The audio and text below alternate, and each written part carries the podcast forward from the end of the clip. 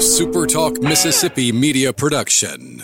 Hello, ladies and gentlemen. This is Jamie Creel with Shelter Insurance. Come see how we've built a name that you can trust and why it is a must to get your free quote today with our Switch and Save. Located in Ridgeland and Flora, Mississippi. Give us a call, 601 992 6000. Howdy, howdy, it's Rhino here, and I wanted to say thank you for listening to Middays with Gerard Gibert here on Super Talk, Mississippi. Get ready, get ready to go beyond the headlines and join a meaningful conversation with people from around the state. You're listening to Middays with Gerard Gibert here on Super Talk, Mississippi.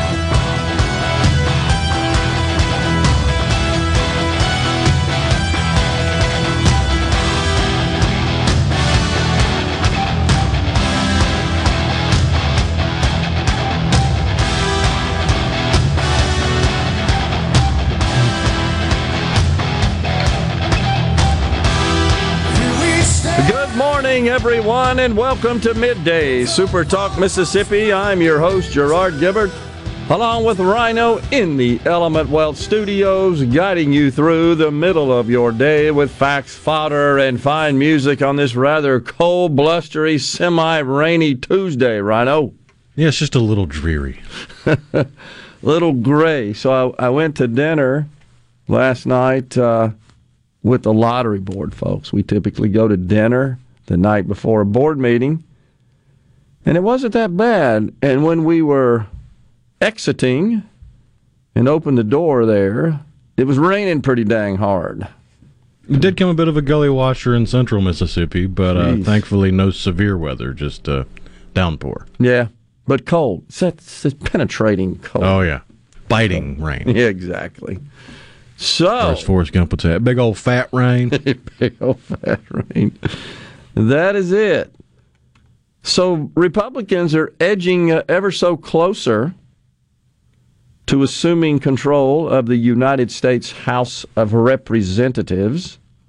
If you hadn't checked that, folks, the latest tally shows Republicans holding or having called in their favor 217 seats to the Democrats 204 and uh, of course 218 218 are required to control the chamber.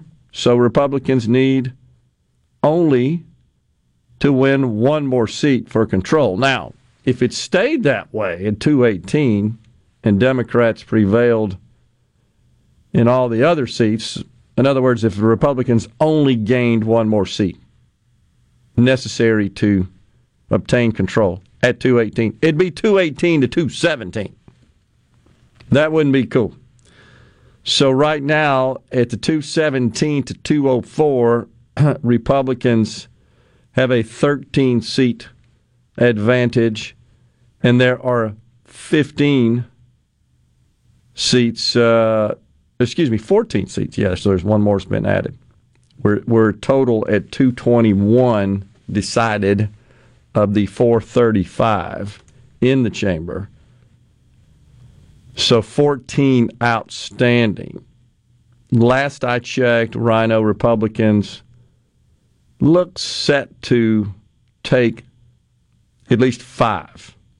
They're up in five of those races. So it, it, it looks like right now, if you were to put an educated guess on it, you're going to end up with 221, 222 for the Republicans, and that would give them a 13 to 14 seat advantage in the chamber, which is still not as razor thin as it is today, with there being a five seat advantage in favor of the Democrats, but still not an overwhelming majority by any stretch. And it does make governing a bit more difficult because you may have some in the party who dissent on certain legislative goals and plans. Thus, they can't pass. Send them over to the Senate, where they'll surely die anyhow. It depend, depends on the legislation, obviously. But that's where we stand. And of course, The Senate is now, it has been determined with one seat remaining. The Democrats appear to be on track to either have 50 or 51, depending on what happens in the great state of Georgia. The runoff will be conducted on December the 6th. If the Republican uh, Herschel Walker will to win that race, we're back to 50 50. And the Vice President Kamala Harris would have the deciding pivotal vote. If not, it's 51 49. And if they all vote in unison on key policies and legislation, doesn't matter. Speaking of which, a thorn in the Democrats' side for the last two years has been Senator Joe Manchin of the great state of West Virginia. You saw this morning he now has a Republican challenger, just announced this morning. And that would be coming up in the 2024 cycle when Senator Manchin is up for reelection. This will be very intriguing to follow, I believe. Representative Alex Mooney, a Republican from West Virginia, announced this morning his bid for the U.S. Senate to represent West Virginia in 2024. He, of course, seeks to unseat Senator Joe Manchin, who, as we discussed yesterday, absolutely got rolled. He got duped. He got on board with the scaled down Green New Deal inappropriately, farcically named as the Inflation Reduction Act. He's the one that broke the logjam there in the Senate to allow it to pass. Representative Mooney says West Virginia values are at risk in this country. We're bankrupting America. I want to be a part of the solution there, Mooney said in a radio interview on Metro News Talkline that just a couple of hours ago on Tuesday morning, this morning. So that'll be interesting to watch. In 22 is about in the rearview mirror, and eyes will be tilted towards the next big cycle, certainly on a federal level. And heck, in between, Rhino, we got plenty to talk about because 2023 Mississippians will elect their government. And there's a legislative session somewhere in there. Too. That's true. Very true. That gets cranked up here in a month and a half. There'll be uh, those those zany legislators will be convening under the dome at the Mississippi State Capitol. Which, by the way, folks, if you haven't been there, really is a magnificent building. It uh, it truly is. It uh, I think it. Whenever I'm there, sparks a bit of pride. It's to represent the the state of Mississippi, that building for sure, and all that has occurred in it. It could tell some stories, couldn't it, Rhino? if marble could talk. Yeah, exactly. The other big news on the election front, the Arizona governor's election has been called for Democrat and presently sitting Secretary of State, Katie Hobbs. She kind of reminds me of Patty Murray Jr.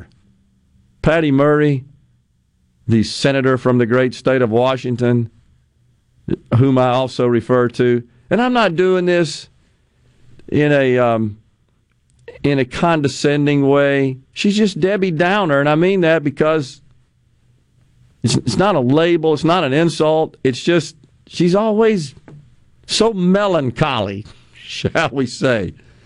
Hey, you know, you want to see a little charisma out of your elected leaders, do you not? You want to see some smiling, some humor, some optimism. Well, that's one thing the left has forgotten is sometimes the truth hurts and observations are actual fact. Very true. Ronald Reagan, think about the transition between the always dour Jimmy Carter to the ever optimistic Ronald Reagan. It truly was a big factor, I believe. Not just that the nation was looking for a change and change in policy direction, but you've got to exude some optimism. We got to get out of this, and and both sides do it. We're just so dour and so negative uh, about everything. It seems, and and positivity and optimism, I think, is infectious, and I think it produces the best outcomes. So, unfortunately, Katie Hobbs has uh, been defeated, who is a charismatic figure. But in, in Arizona, I, she, you know, I just don't think she could get over the hump there. Arizona used to be a reliably red state, clearly now a swing state. There are some rumors about her possibly joining Donald Trump on the ticket as vice president. The former president, Donald Trump, is fully expected to announce his candidacy for Mar a Lago this evening. We political junkies will be tuned in awaiting that event and to see what sort of announcement we get. We're out Twitter of time. Might melt. Exactly. First segment in the books here on this Tuesday. Shelley Hotchkiss Whitehead, the general manager of Super Talk Meridian, coming on next to talk about the upcoming event live from the Temple in Meridian. Stay with us, folks. We got a whole lot more to talk about in the Element Wealth studios. We're coming right back. I just wanna be yours, baby. Middays with Gerard Gibert.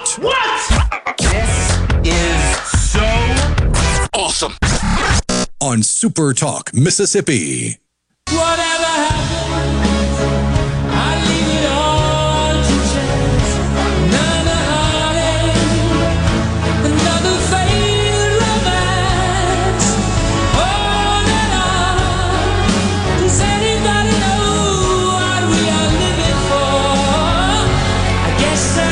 Welcome back, everyone. Midday Super Talk Mississippi in the Element Wealth Studios. Once again, I, I may have had it reversed and misstated, and I apologize for that. It's Democrat Katie Hobbs defeated Republican Kari Lake in the race for governor in the state of Arizona. That call this morning. Just wanted to clarify.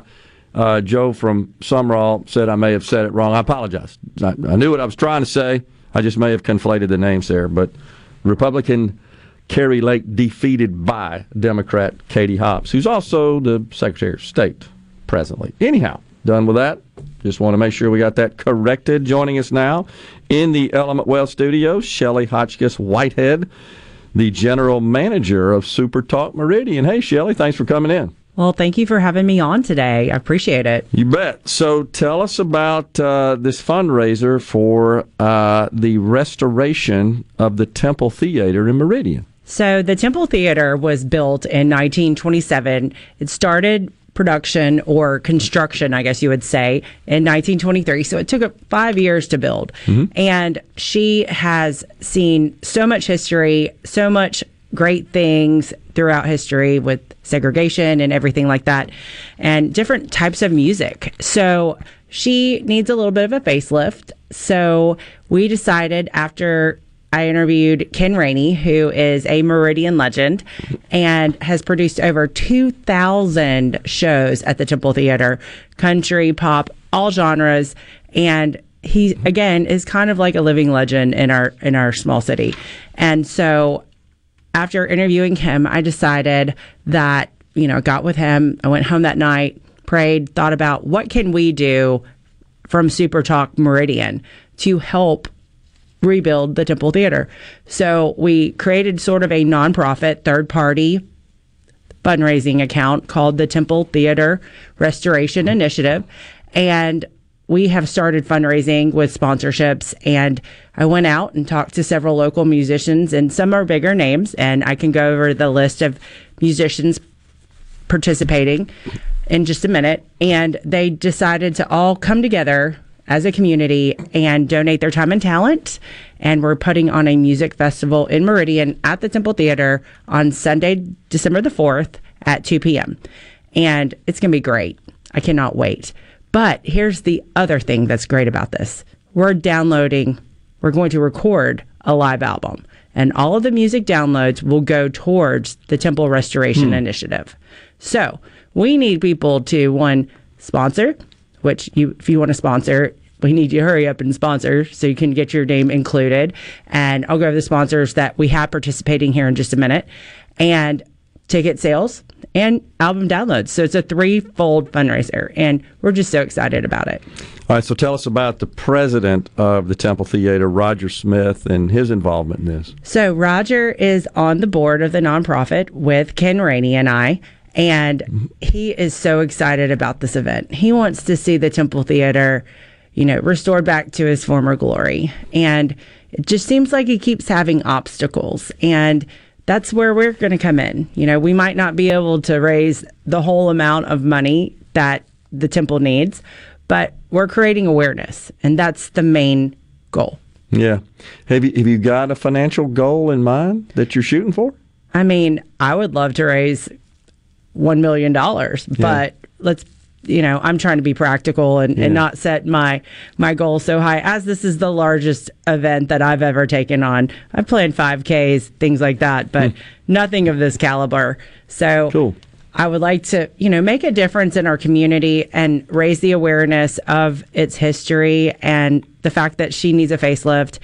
Meridian is a town that is just growing, and we've had a rebirth or a renaissance period. Hmm. And we have our Riley Center, which you can go see Jay Leno, Track 45. They have had so many fantastic events there. The Max, which is the Mississippi Arts and Entertainment Museum, we have that going on for entertainment. And now we have the Meridian Children's Museum. Hmm. So we have so much going on, and we have so many museums the Temple Theater needs to be raised back up to the same caliber as our other, you know, entertainment venues.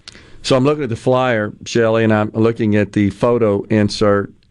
I don't know uh, when that photo was taken, if that's uh, its current condition or if that's what it looked like prior. It's pretty much a current picture. Okay. Well, I mean, So- it, it looks like. She needs new windows, new seats, just new carpeting, you know. Just, Got you. And I don't know if you've heard anything about the Ellis Theater in Philadelphia. I toured there the other day with the Marty Stuart Yeah. Congress of Music, hmm. and it's fantastic. It's so beautiful, and I got to see the seats. They bought the seats from some other theater that went out of business hmm. and completely just transferred them to the Ellis Theater. And I think that's where we're wanting to go with the Temple Theater and what we have in mind to bring her back to that 1920s, 1930s look and just to celebrate her. Yeah, because it, it kind of does look a bit Art Deco like from It the glory days of Broadway and, and when that was popular in, in theater. And Uh, the stage of the Temple Theater is what is so fascinating. Any artist that has ever played on the Temple Theater stage will tell you it compares to the Ryman. Oh, wow. So Meridian has a talent pool of musicians. I have 22 people from within 100 miles that are playing at this event. Hmm. And some of them are bigger names, some of them are on their way up, and songwriters. I'm a songwriter. I wrote I write songs daily in children's books. I guess that's my therapy, I guess. But these songwriters are just so excited to just be able to do something for their community and do something for a place that a lot of them started out on or it's been a dream of theirs to play on the Temple Theater. I have a couple musicians that have never played on the Temple Theater and they're so excited to play on it. They're just appreciative and they want to do anything that they can to make sure that she, you know, stays who she is. Have there been some uh, performers that have, have risen far beyond and, and, and achieved uh, fame in their uh, with their performing art? Well, Todd Tilghman, Yeah. He is from Meridian. Track 45, Ben Johnson. He's a songwriter now in Nashville. Adam Box is a drummer. He plays for Brothers Osborne. So those are just to name a few.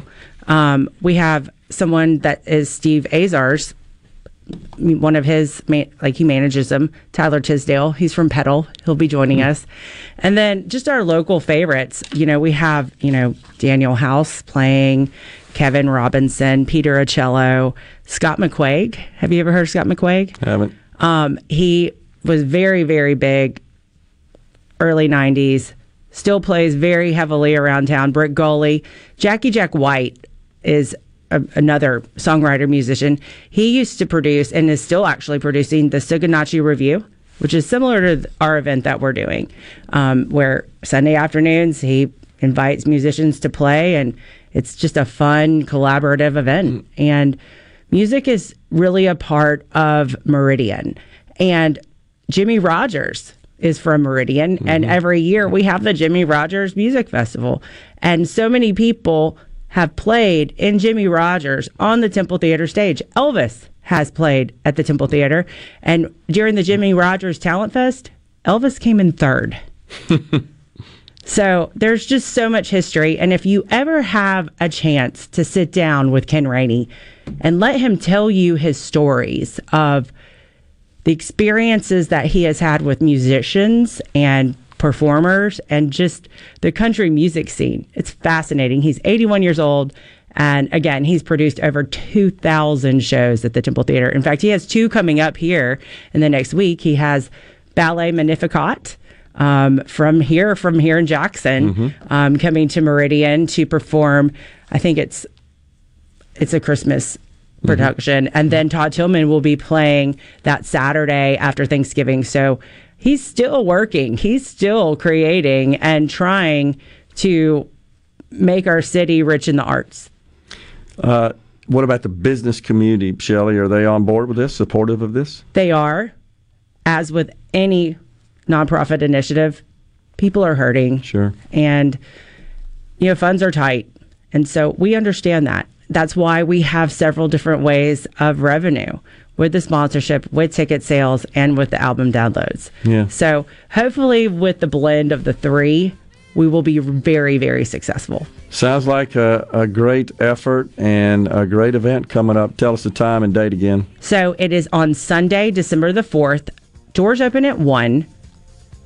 We start playing music at 2. And you can go to itickets.com to buy your tickets. Or you can call the Meridian Station. Also, if you would be interested in sponsorship, 601 693 1103. Again, that's 601 693 1103. And get your tickets at itickets.com. And it's called Live from the Temple. Thanks for coming on, Shelley. Great Thank you. overview. Yeah, Thank you. fascinating. Good luck. We're coming right back in the Element Wealth studios. Stay with us.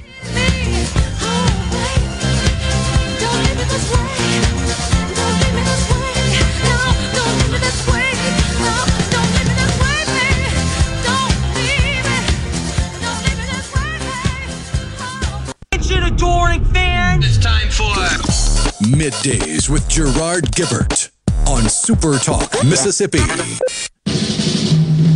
Little GTO, you really looking fine. Three deuces and a four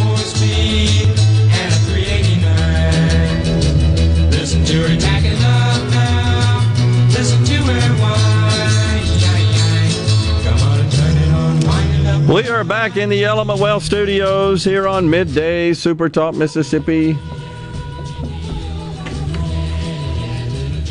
Secretary of State of the great state of Mississippi, Michael Watson, on the program at 11:05. We'll talk about the incredibly low turnout, the lowest voter turnout in these United States on election day occurred here in Mississippi. He'll also talk about the attempted uh, election tampering that occurred last week had a denial of service attack that rendered the Secretary of State's website's electronic systems inoperable for a brief period of time. Did recover, but had a DOS attack last week on election day, right? Things when it occurred. That's true. So let's see here on the C Spire text line. Jason says, full disclosure. Oh, first he said, You're right about that. Hobbs is weird and strikes me as a B word. Republicans win this seat if they run anything other than an almost militant far right person who literally tells moderates and independents to get out. Yeah, that is one part of the equation that seems to be getting left out in most of the conversation. What's that? is Kari Lake's adamant distancing from the McCain Republicans. Yeah, I do think that was a factor. She too was a a television journalist, was she not? I think she had a career as that. Seems to I Sounds seem to right. recall. Jason also says, Mr. Gerard, your words yesterday about Trump's election nonsense ripping the party apart was further proven last night with Kari Lake's loss. Before anyone texted in crying foul, a couple of house spots flipped, all on the same exact ballots here in Arizona. Full disclosure, Jason goes on to say, I gave quite a few bucks and volunteered to mail some stuff for Karrin Taylor Robson. She wins the race if the party hadn't sabotaged her. I'm not familiar with that one, Jason. Uh, give me some uh, information on that. Paul Davis on the C Spire text line, referring to another uh, very famous artist, recording artist from the Meridian area. I agree with you, and thanks for um, reminding. I love Paul Davis's music. It's awesome. He's very talented. Passed away a few years ago, as I recall, Rhino, I believe. April 22nd, 2008. Okay, more than a few, I guess. Very talented and um, was popular, as I recall. His music, in particular, in the early '80s, kind of comes to mind. But yeah, no doubt, very talented writer, vocalist, played instruments as well. But yeah, from that eastern Mississippi area over there in Meridian. Appreciate that for letting us know. Oh, sorry, Terry. We'll pass on to Shelley. Wanted to say hello to Ken Rainey. Kirk from Columbus says, but we'll get it to her. I personally like Donald Trump, but at this time and point, I think he is becoming a liability for the Republican Party. You know, just anecdotally, Rhino, that does appear to be the popular view. Uh, you're seeing more of that. And when Donald Trump, or any politician for this matter, when they lose their influence, their power, not it's not when they leave, it's when people leave them. And I think we're starting to see that. And it will be interesting to see the reaction tonight. Now, for what it's worth, it's early, right, for the 24 election cycle. The president will be on the ballot. Governor DeSantis is leading in Iowa and New Hampshire. First primaries occur in those states. And he's leading nationally. Again, these are just polls by various polling organizations. Take that for whatever value you wish. I actually believe they're getting better. I think they're getting more accurate, more telling. Uh, but that's where it stands right now. I would also say that if you remember in the 16th cycle, Trump very effectively cleared the field. Was there like 17 Republican candidates? You remember that? They had a hard time getting them all on the stage in the first debate, and it got to where in subsequent debates they had to pick and choose who could participate just based on their their polling at present at the present time. But gosh, if you think about who was it? Ben Carson, Ted Cruz, Jeb Bush, Chris Christie, Mike Huckabee. I can't remember them all. I just want to say that, uh, as I recall, there was 17 at one time. Yeah, there was a crazy large number at the beginning, and it, they started dropping like flies. and he was uh, he was um, dismissing one at a time, was he not? And was very effective. And I think the country yearned for his style. I really do at the time. I think they were looking for something other than the traditional kind of get along to go along, straight line, don't make any waves candidate. I think the country was weary of that. And as you recall, just prior to the 16th cycle, I think the so called establishment was all in on Jeb Bush and the powerful Bush family in the Republican Party. And many pundits thought that's a done deal, was going to win. Well funded, governor of a big state, fairly well liked in that big state, And Florida. then he went and picked that goofy font for his logo with Jeb with the exclamation point that was terrible. and stood up on stage and please clap and all the wind left his sails. It was like Times Roman or something, wasn't it? It was Just- funky. It was terrible. I agree. And uh, so here's the other thing I was going to say.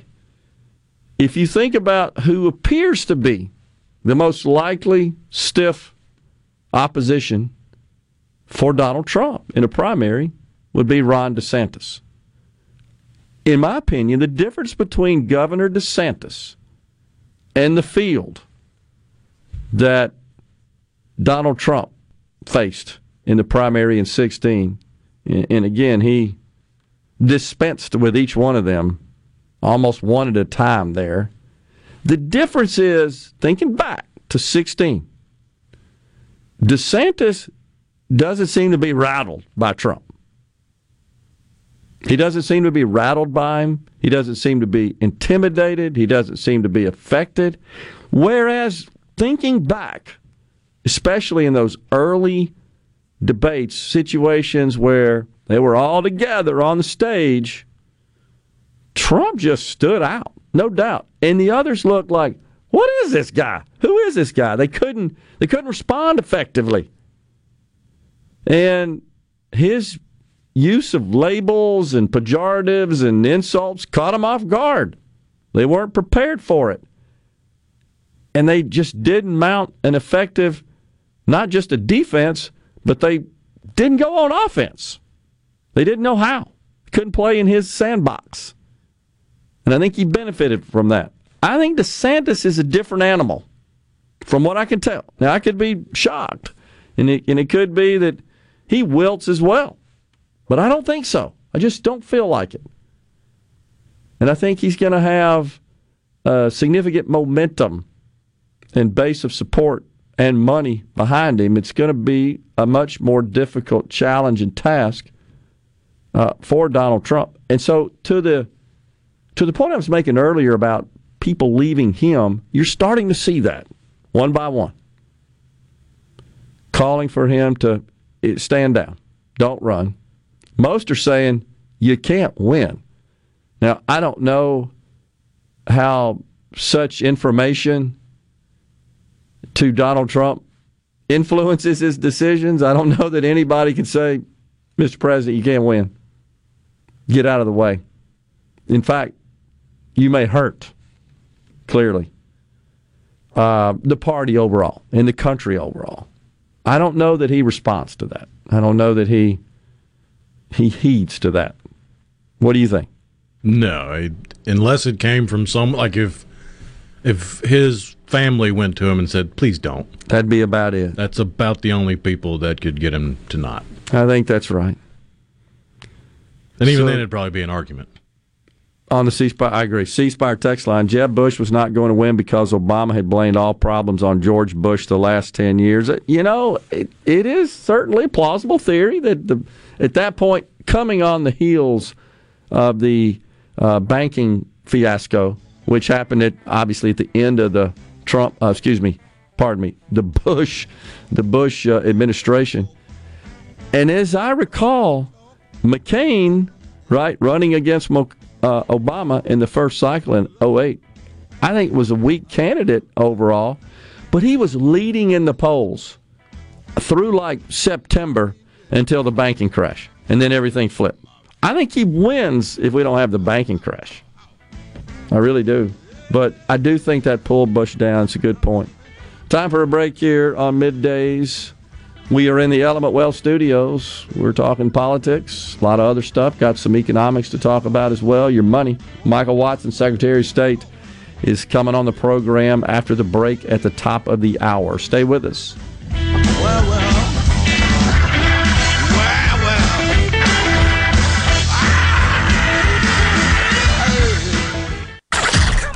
Middays with Gerard Gibert All right, we are back. on Super Talk, Mississippi.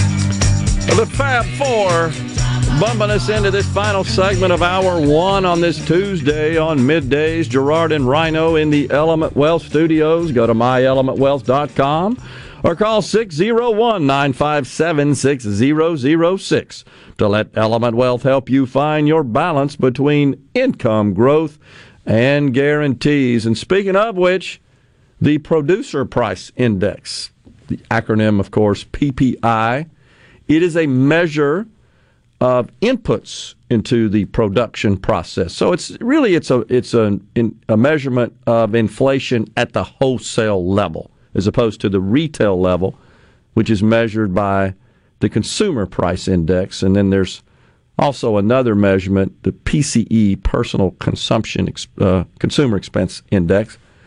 Um, the PPI, wholesale inflation, came in better than expected, meaning it wasn't as high as most of the analysts were thinking it was going to be, and that has propelled the markets upward in the green today. The Dow up 225, the Nasdaq up significantly, even more than that.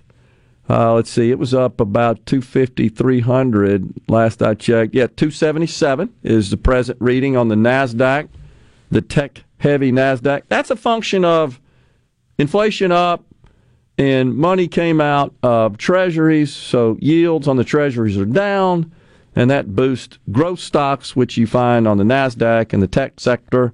And so the NASDAQ's having a really good day. It's a rally in progress, at least for now. And it's just because there's some feeling among the investment community that maybe this inflation thing is at least plateauing.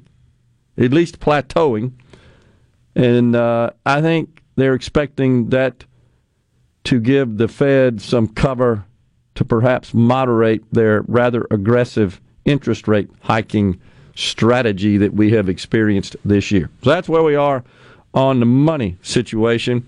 William in Greenville on the C Spire says, not going to make any difference if they elect McCarthy House leader. William, I believe, referring to what appears to be imminent that Republicans will control the House. Uh, why do you feel that way, William? Why are you concerned about? Um, serious question. Why are you concerned about McCarthy and not making any difference. Be specific. Tell tell us what your thoughts are. I, am just curious. Would like to know that. Uh, you know, I will say this, Rhino. I'm I'm starting to see Republicans come out, and they're being asked, okay, if you guys get the House, doesn't look like you're going to get the Senate. What are you going to do to address voters' concerns?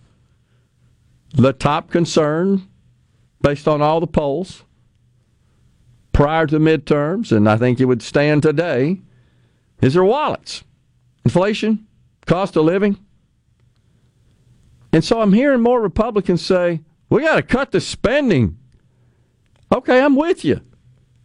I just want to hear some specifics, such as if we went through the federal budget and looked at the major categories of spending, the line items, if you will, which one of these are you in favor of cutting and by how much?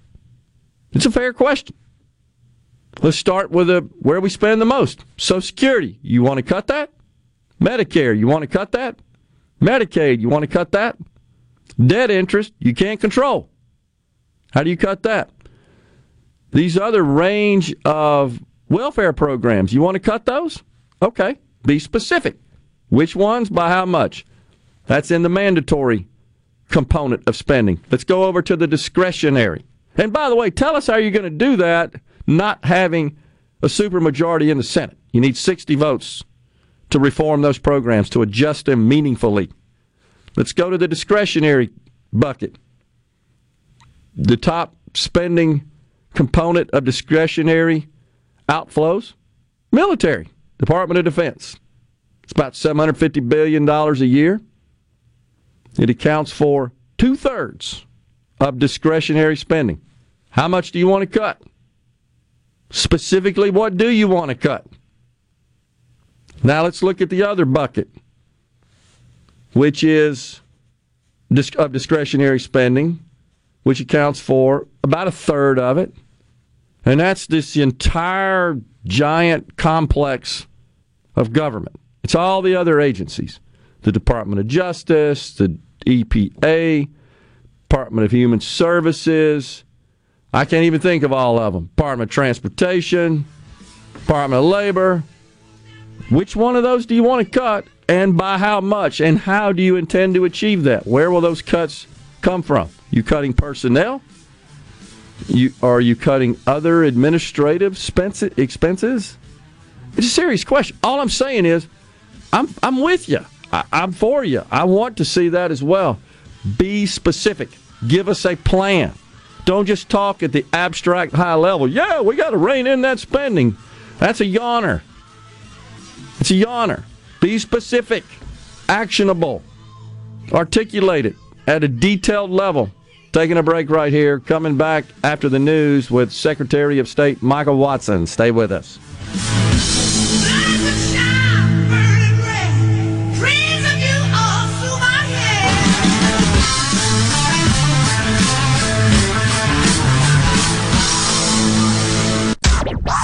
And now, And now, another hour of the talk that keeps Mississippi talking. Middays with Gerard Gibert.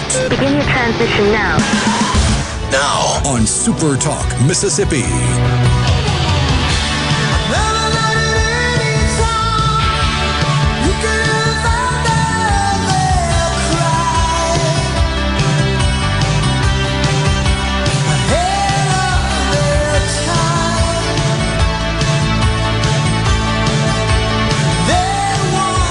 Back, everyone. Hour two of midday Super Talk Mississippi live from the Element Wealth Studios. Uh, joining us now is the Secretary of State of the great state of Mississippi, our good friend Michael Watson. Mr. Secretary, thanks for coming on.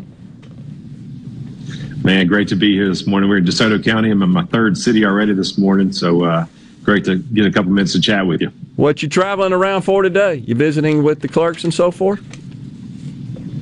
So today is actually promote the vote. We've been in some schools this morning talking about the importance of elections and, and why you should be engaged. And obviously, we just had a big election last week, so Yeah. uh, great time to be in the schools talking to them about why it's important that they vote later in life.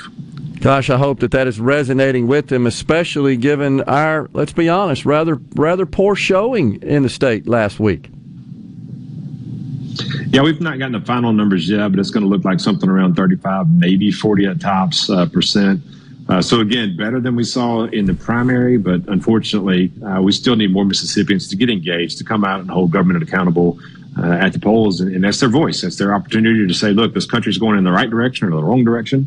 Uh, we we believe in what's happening in our state or not." And uh, that's how you control and how you have a voice and a say in how our country is going to going to go forward here.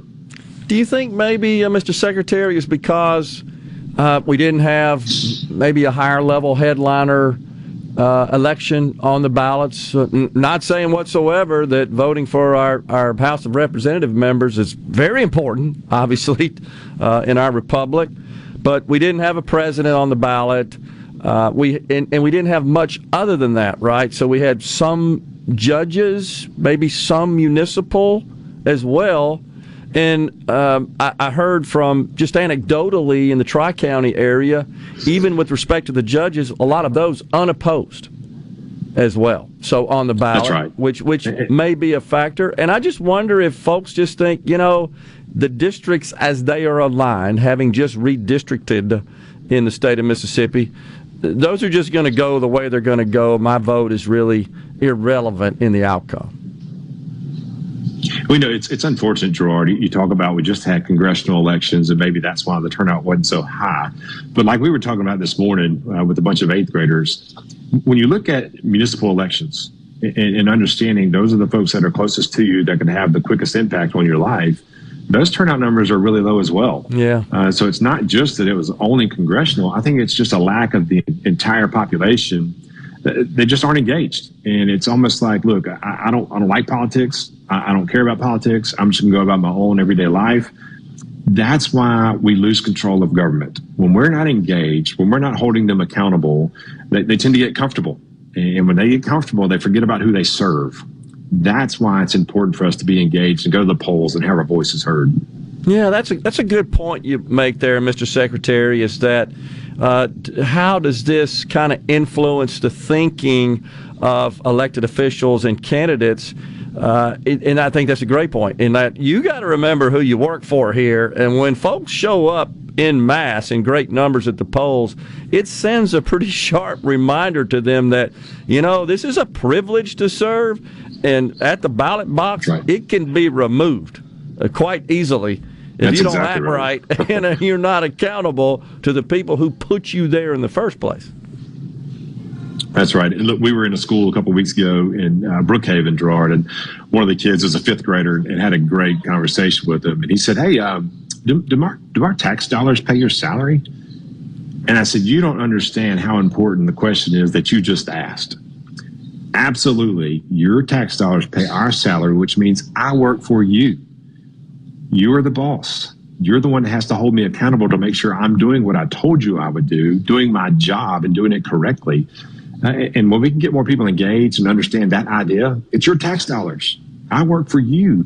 So you're the one that should be out there engaged and holding me accountable to make sure I do my job. Not only me, but every other elected official in this state and in this country.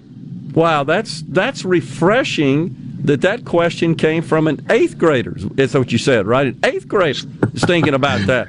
How do we get more adults to ask that question? Now, I will say this was a gifted class, and they were really, really sharp. Uh, and, and those are the ones that I have great, fun conversations with. Just this morning, same thing. We were talking about why it's important uh, to, to be engaged. What are the decisions that government makes? And look, right now, these kids are thinking about well, what am I having for lunch? Uh, Yeah, is, is the sure. football field going to be in good shape when I go to play? Sure. And I was telling them the decisions that are important to you now, later in life, it's going to be do I have a good road or a bridge to get to work on? Do I have good schools for my children? Do I have good in law enforcement to keep my family safe? That's why it's important to get engaged and have your voice heard. Yeah, that's an excellent point. Uh, you know, uh, I'll be honest, until 2008, I've told this story before on the air, I didn't really pay much attention to it until I saw what how it might affect me in business, and that was during the uh, campaign for president and the, and the discussion and uh, plans for health care reform and how that might affect me as a, as a business owner, which it clearly has and did, right? Other than that, I kind of felt like, well, they're there, I'm here, just leave me alone, I got it. I wish that were the case, and I know you would agree with me. I think what's at the heart of this, Mr. Secretary, is that we, the people, perhaps have conferred too much power to those who govern. They got too much power. Why else would they spend $200 million in a Senate race in Pennsylvania? That's just how powerful. It shouldn't make that much of a difference. And that's the way the founders intended for it to be. And we, we have drifted so far away uh, from uh, the constitutional obligations of government. We've morphed it into so many other things. It has gotten too dang powerful. And that's why we need to be engaged right. to keep it in check. But look, you know, we talk about this the uh, the inverted pyramid that we're seeing now. When the founding fathers formed our government, you look at it like a pyramid. At the very bottom base, the, the most important piece of that pyramid were the people. Yeah. You know, and, and, and that's how it should be. Well, un, unfortunately, now it's been inverted, where the bottom now is the people, and it's the smallest part of the pyramid, with this big federal government on top of us. That's what we've got to change. We've got to get people engaged to understand. The bigger government is, the fewer decisions you get to make for yourself. That's not how it's supposed to be. Yeah, you made another good point about how you can be directly, personally impacted by municipal elections. Look no further than the craziness that we have discovered going on in our schools in this country and how critically important school board officials now, those that we elect to serve on our school boards, that are to a great extent deciding the content, the curriculum, and, and a lot of other aspects of operating the schools that are educating our children. That is incredibly important. When you think about that, there may not be any more important office in the country than school board. That's shaping our future. The Yeah. decisions that we make at our schools, how our children are educated, that's going to come home to roost. And so we've got to be engaged at that level as well. There's no doubt about it. Uh, and we've seen uh, a bit of a change in attitude because parents are getting more involved, showing up at these school board meetings. Not quite as extreme in Mississippi. We haven't seen quite as much radicalism occurring. At least if it's occurring, it hasn't been exposed or reported. But in some of the other areas of the country, it has. And parents are speaking up And there's even people in at the at the uh, in the House of Representatives. I saw Representative Swalwell the other say, "Well, parents r- really shouldn't be involved in their school's education. That's that's tantamount to uh, a patient being involved in the decision making with a doctor." Well, yeah, that's how that's supposed to work. Doctors don't have free reign over your body. I mean, he just made the case for exactly what we think the way it should work that we need to be involved. Yeah, and, look, as, as parents are coming uh, to grips with that is our God given responsibility, our children, uh, and their education is so important. So to have parents start to wake up and say, wait a minute, we do need to have a voice in this and how our children are educated is so incredibly important, and which is one of the reasons way back when, before it got popular, we were supporting, or I was supporting, uh, parental choice in education. Yeah. When you can get parents engaged in education with the decisions for how their children are going to be raised and educated, that's when you get this country turned around. Uh, that's when it's great for children to have their parents alongside them. We got a couple of minutes left, Mr. Secretary. You had a denial of service attack on the Secretary of State's uh, IT systems last week. Uh, you were able to rapidly recover from that. Just real quickly, tell us about that. Yeah, so uh, Eric Yoakum and his team uh, do a phenomenal job in our office. I can't thank them enough. ITS was was great as well to assist us and know what's going on. Just after lunch, I got a phone call that said, "Hey, we've seen a spike in activity. Uh, we're not sure exactly what this is yet, but the website is down." And so, uh, as reports have come out now, it was the longest sustained attack in the country was on Mississippi. And I can't overemphasize the importance of cybersecurity and what we're doing at our office. Again, hats off to our team. They did a phenomenal job. We did have some service interruptions, but importantly, Gerard, this happened a few weeks ago. So we were prepared. We were ready to go. We told our clerks how to handle this if this happens. Thank the good Lord that Mississippi was was on its toes and we were ready for it. Yeah, hats off to them. Uh, absolutely right. Uh, you got a great team there. ITS as well participated in the recovery effort. They're good folks, know what they're doing. Had a lot of experience with them. But so the the point is, the bad guys are out there and they're looking to do this kind of stuff to interfere with our elections. There's no doubt about it. Not to change the votes in the voting machines, to interfere with the elections right. process. That's the risk. Mr. Secretary, And that's very good- key there. Did not did not mess up with the election. Good point. Election was good. Good point. We'll talk to you soon. Take care, sir. Yes, sir. Thank you. Good, good to see you. Secretary of State Michael Watson's been our guest. Coming right back.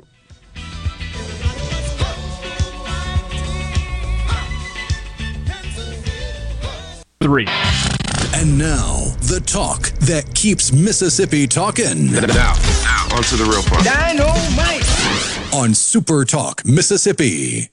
And during the few moments that we have left, we want to talk right down to earth in a language that everybody here can easily understand.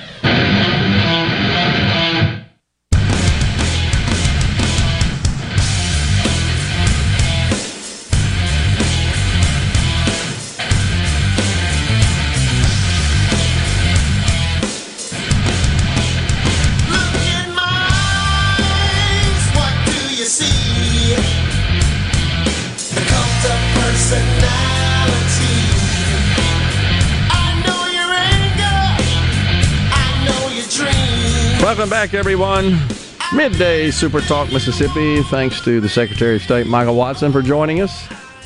Yeah, they did have a denial of service attack, which is it's it's a, a cyber attack where the uh, attacker sends uh, uses tools to flood certain uh, IP addresses with just a barrage of traffic. It's just garbage, junk, data, bits, if you will, that uh, overwhelms those systems. Yeah, it's an artificial iteration of what happens when you have a a big name artist that's doing their last show, one final go, and everybody wants tickets. Yeah. So everybody's trying to get to this one location on the internet, and the servers just can't handle all the traffic.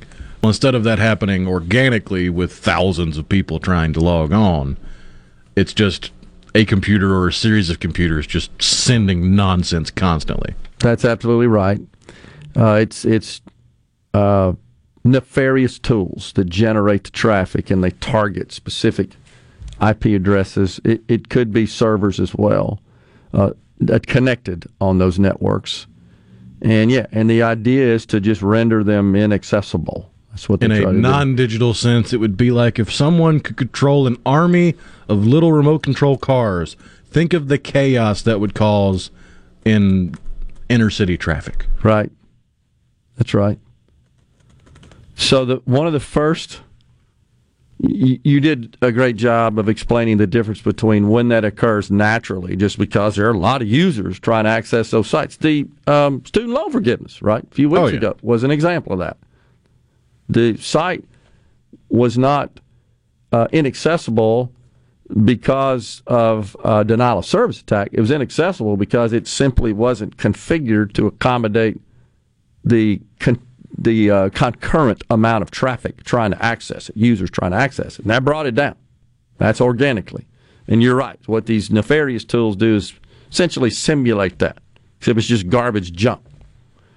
Uh, I remember in the early days when this was a bigger issue, and this was before we had this technology called load balancing that's fairly common today. And, and all that really means is that you could have websites stored across multiple servers, multiple hosting uh, servers, and stored in, in multiple data centers so that they're not all concentrated in one place. And you would load balance the traffic to those so you could accommodate a huge load of traffic. Well, before that technology existed, one of the first examples I remember of websites going down due to natural, organic attempts to access a certain site was the Victoria's Secret lingerie show that, that they were uh, publishing real time online video of the Victoria's Secret lingerie show. Gee, I wonder why that one crashed. and and I and I, I tell you that gave rise to a It was great also extent. long before you really had a whole lot of video streaming That's right. online. Didn't have compression algorithms and and didn't have the powerful networks we have today and servers. I mean, so the infrastructure in general was really a fraction in terms of its power and capacity. Real Player was still a thing at that point. That's correct. Real player was the way. When's you, the last time you saw a Real I, Player? I haven't heard the word in 10 years, it doesn't seem like. Forgot all about that. You don't need all that stuff anymore to view video content, but you used to. Oh yeah, had to have a client installed on your local system, in fact, to to cue that up. But anyhow, it was the, it was the old lingerie show. I often thought, yeah, it was the Victoria's Secret lingerie show that served as a catalyst for the invention of all this load balancing technology. Um, but that was the first example I remember of, of it just getting national, you know, notoriety. And then the Obamacare websites, same deal. When those first went live, same deal. That was 14, eight years ago. Technology's come a long way uh, since then. So now bad guys simulate it. It's what they do. They've, they've kind of come up with the idea of simulating these these just storms of garbage data uh, so as to consume all the bandwidth on the network and the capacity of the server and take it down. Anyhow, that's enough on our technology lecture for today. Well, from the C Spire text line, it simplifies it even more than mine. In simple terms, it creates a traffic jam on that network. That's a good good explanation. Good analogy. Yes, absolutely. Carol in Starkville says as Trump made a statement today. Carol he hasn't, but he's been teasing that it is coming tonight. In fact, it just came up on the screen here in the Element Wealth studios. Trump making, I'm reading the headline, Trump making very big announcement in quotes tonight. It's in quotes because that was his words. It's what he said. That's how he teased it. I, I can't imagine it's anything but him announcing that he's running for president 2024. I think that's coming. Let's see. Uh, so Marion Greenwood is really all over me today. She says I'm getting just like Democrats. Can't reason with me anymore. Well, Mary, honestly, what you sent us, and I, I'm happy to read it. I, I, I submit that I understand you think I'm being unreasonable, but do you believe that your statement is reasonable? Mary says, Why are all of a sudden people turning against Trump? I agree his mouth is his worst enemy, but you're not going to find a perfect candidate. Other than DeSantis, the other candidates won't stand up to those Democrats. We need a fighter. DeSantis can wait. He's young. So if, if so if y'all the media would stop criticizing him, he could win again. You're giving the January 6th committee exactly what they wanted, beginning to think you're a RINO, Gerard. So, as she says, stop bashing Trump, Marion Greenwood. So, Mary, here's here's how I would couch it. I don't see it as bashing Trump. I see it as being realistic and open-eyed and clear-eyed and logical. Yeah, because in 2016 he didn't have the now six years of baggage weighing him down to defeat a field of 17, 18 other Republicans in the primary. He's going to have to win a primary if he wants to win the White House. And now he's got six years of negative press weighing him down. He's got six years of people seeing, oh, this is what he's going to do. Because beforehand, it was an it wasn't a known commodity. You could hope for the best. Now you're seeing his true colors, and a lot of people are going, ah, is there nobody else we could vote for?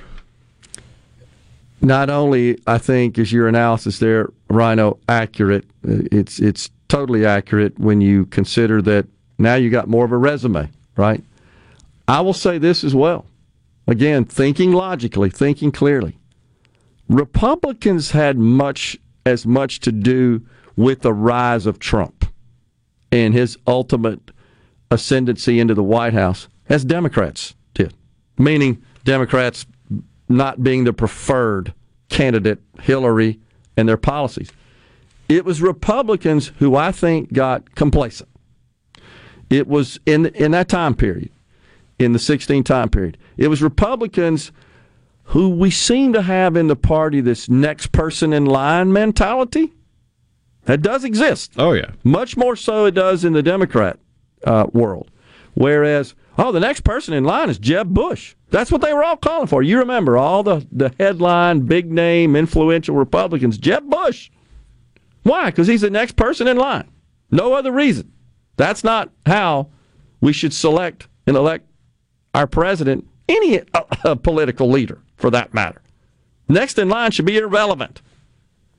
I think that's consistent with my refrain of the march to mediocrity. Next in line, there's no value in that, in my view.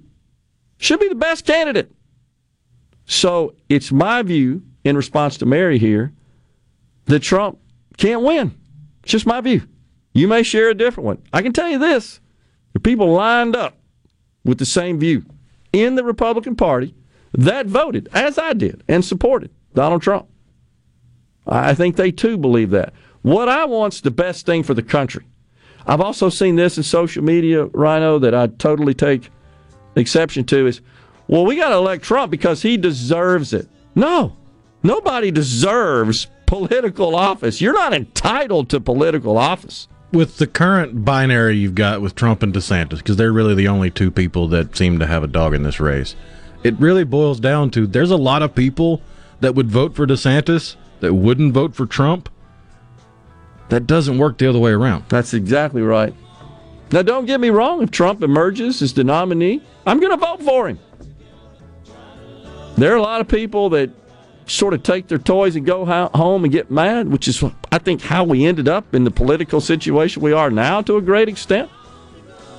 Not going to do that, but I just don't think he's got the best chance of winning against the Democrats at 24. Coming right back here in the Element Wealth studios. Please stay with us.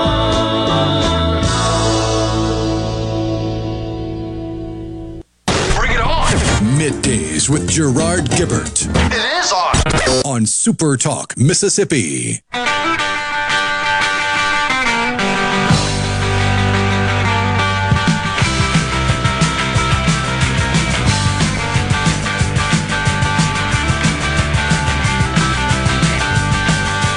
We are back in the Element Wealth Studios, midday, Super Talk, Mississippi. Crude oil up to 86 bucks today. The Dow now below the 200 up mark at 173. We'll see how it closes out. The man, I'm telling you, those last 10 or 15 minutes are fast and furious on the markets these days.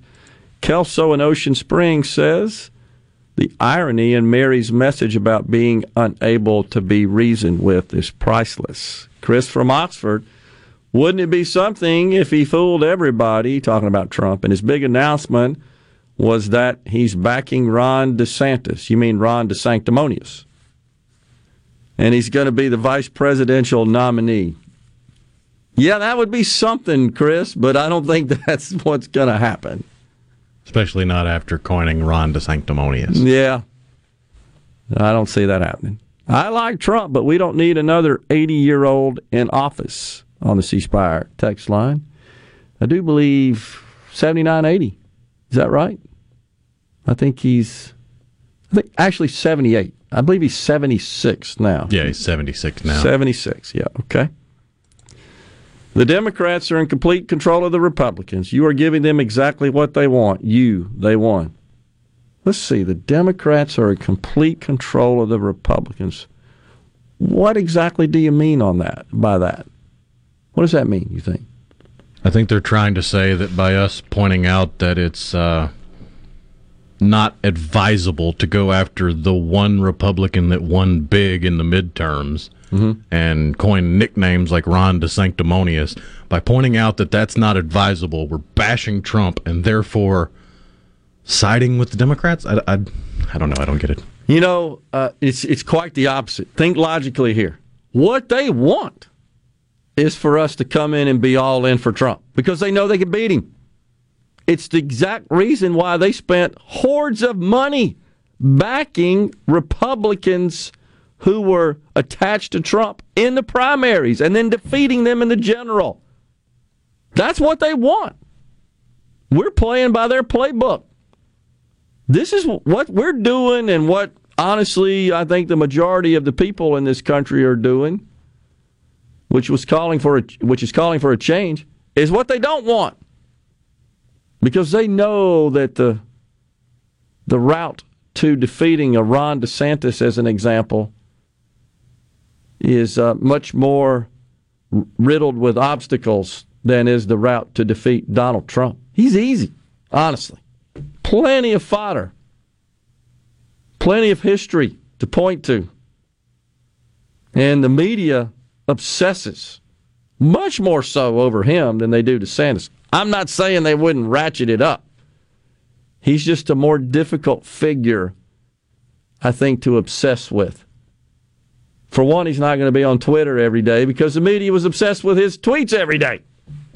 I found them often entertaining, but I do think it influenced voters.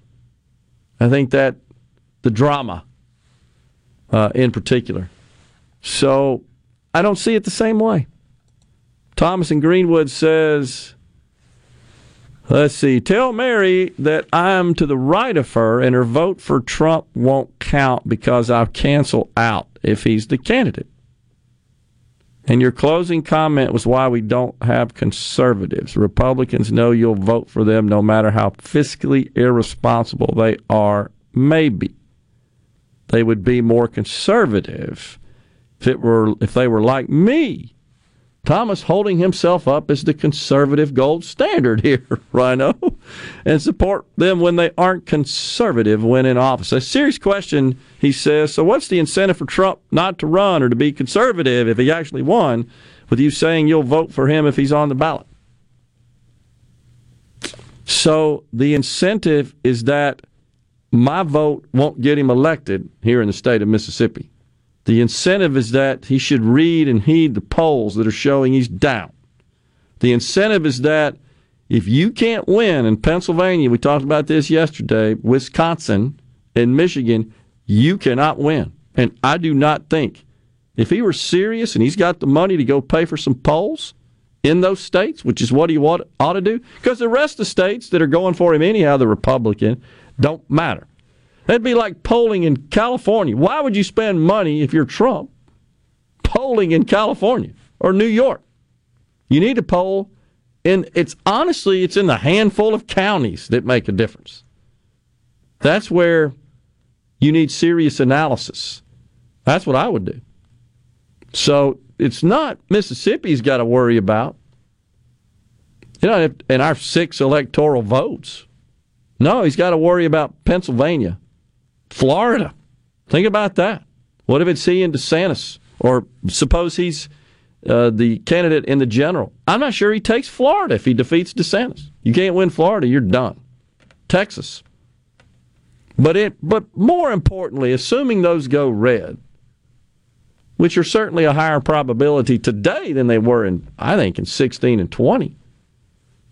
What propelled Trump into the White House was the shock of winning Pennsylvania and Michigan and Wisconsin and, and then Ohio, because that was iffy.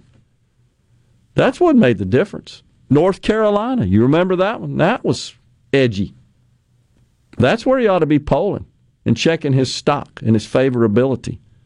Doesn't matter, Mississippi. He's going to carry Mississippi regardless with our six electoral votes. So I disagree with you. Now, with respect to being fiscally conservative, Thomas, I know this comes up a lot.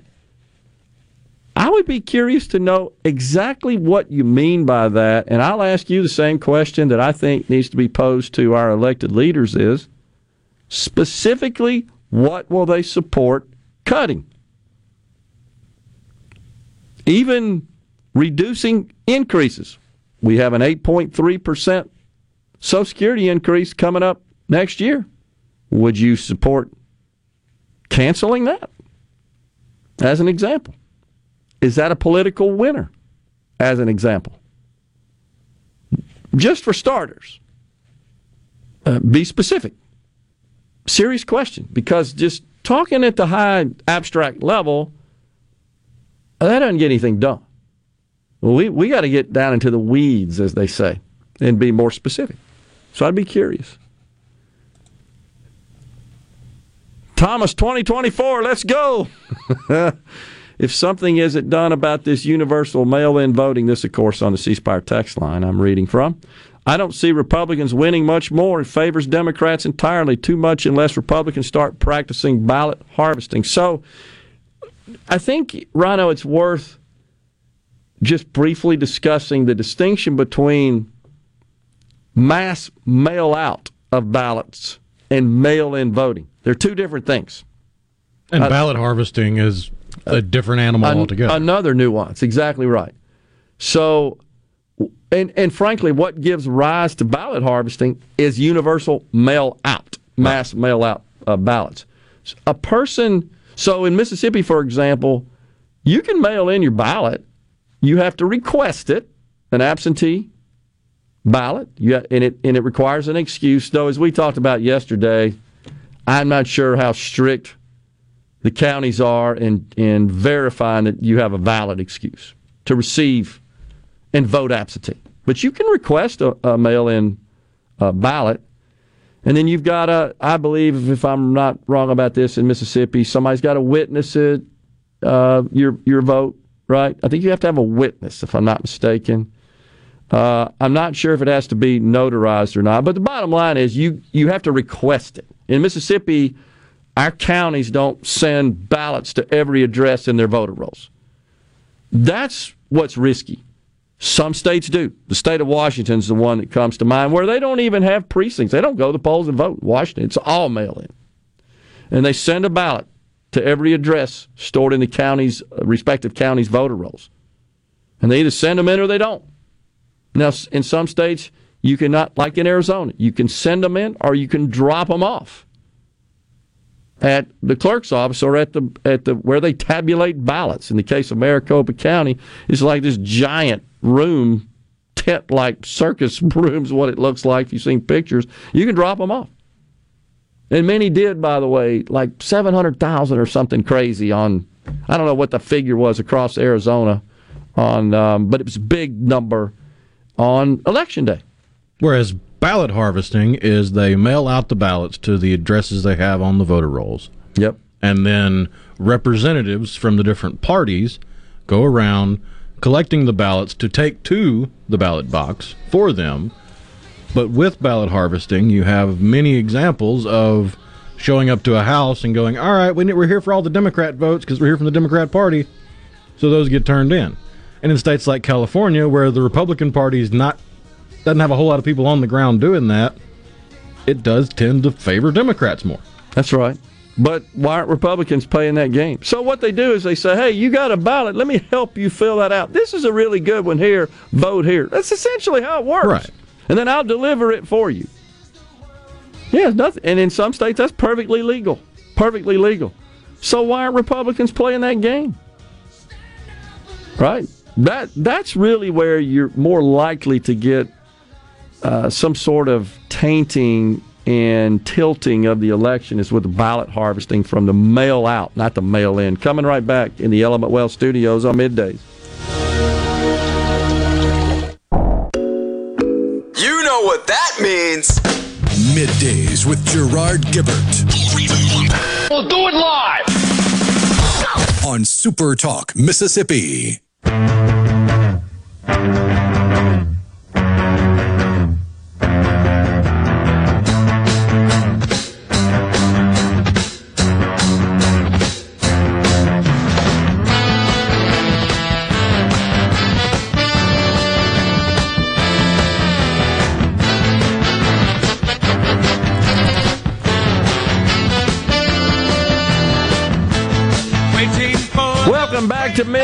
Chicago, 25 or 6 to 4. Bombing us into this final segment of hour two. Larry and Mai says maybe it's time we start thinking about, I think you mean secession, uh, Larry, not succession, but I get it. Um, you think the state of Mississippi should secede there, Larry, from the Union? A serious question. And, and my uh, question also to follow up with that is you are probably aware, I- think you would be, that the ratio of federal funding that Mississippi receives to taxes paid to the federal government, we are the second most dependent state on the federal government of all the 50. Only West Virginia edges us out ever so slightly. The ratio of federal funding per dollar it's 2.53. So for every dollar we send to the federal government, they send us $2.53 back. That amounts to, last I checked on this rhino, it's, I think, $12 billion. A big chunk of that is Medicaid. That's about $5 billion and we contribute slightly more than a billion to Medicaid. The state does. So let's think about that. It's not just the federal government; it's the other states, and unfortunately, it's the deep blue states that we rely on for our very economic existence. That's what we should be focused on. Is lessening our dependence on the federal government, which by connection are the other states. It's the taxpayers in the other states that are paying for Mississippi. And that's without Medicaid expansion, which would bring in another billion. Actually, it's more than that now. So we're the most dependent. And, you know, we're celebrating and I get it, the American Rescue Plan. Our state got a billion eight at the state level, and then we had a similar amount distributed across the county and city, municipal level. And of course, they're all putting that to, to use. I mean, and, and it has designated uses water infrastructure, roads, bridges, etc.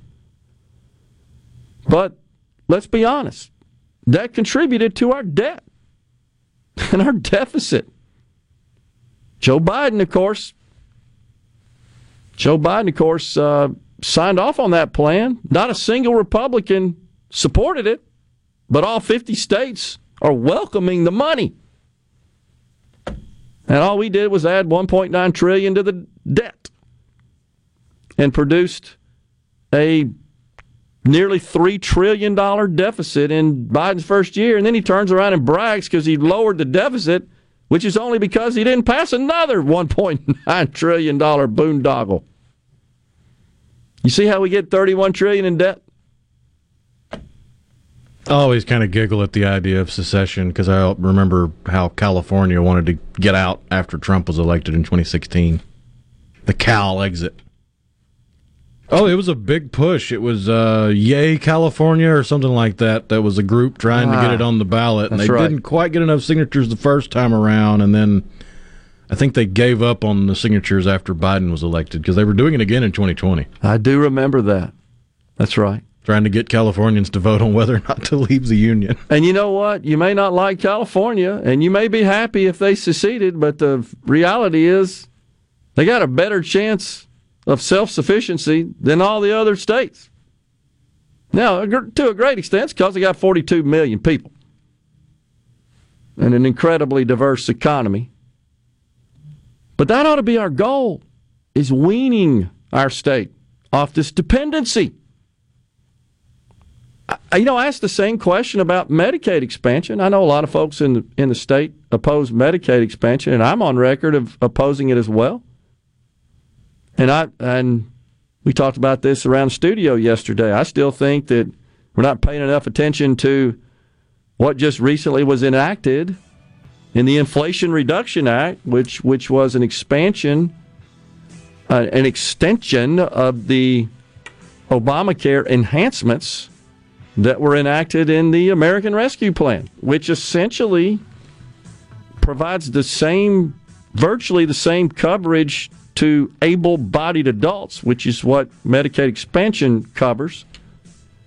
It's zero premiums for up to 150% of the federal poverty level. Did a lot of research on that, by the way, after our meeting yesterday to just confirm I was, and definitely that's exactly what it is. So we're not we don't seem to even be talking about that here in this state. I mean, that's enacted in place. But why don't we just exit base Medicaid if we're truly fiscally conservative, right? Coming right back. News coming right now. Element Wealth Studios after the news.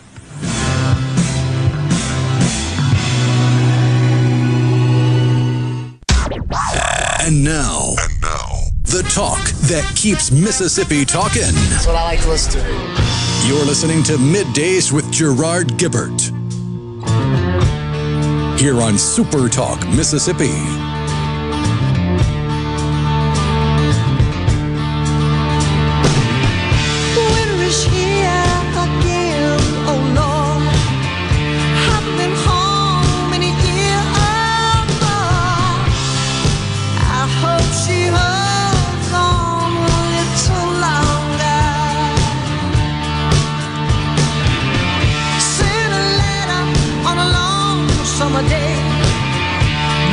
Back, everyone, to Midday Super Talk Mississippi. Rocking into hour three of the program today. Yeah, so just looking at the uh, funding, federal funding in uh, Mississippi receives.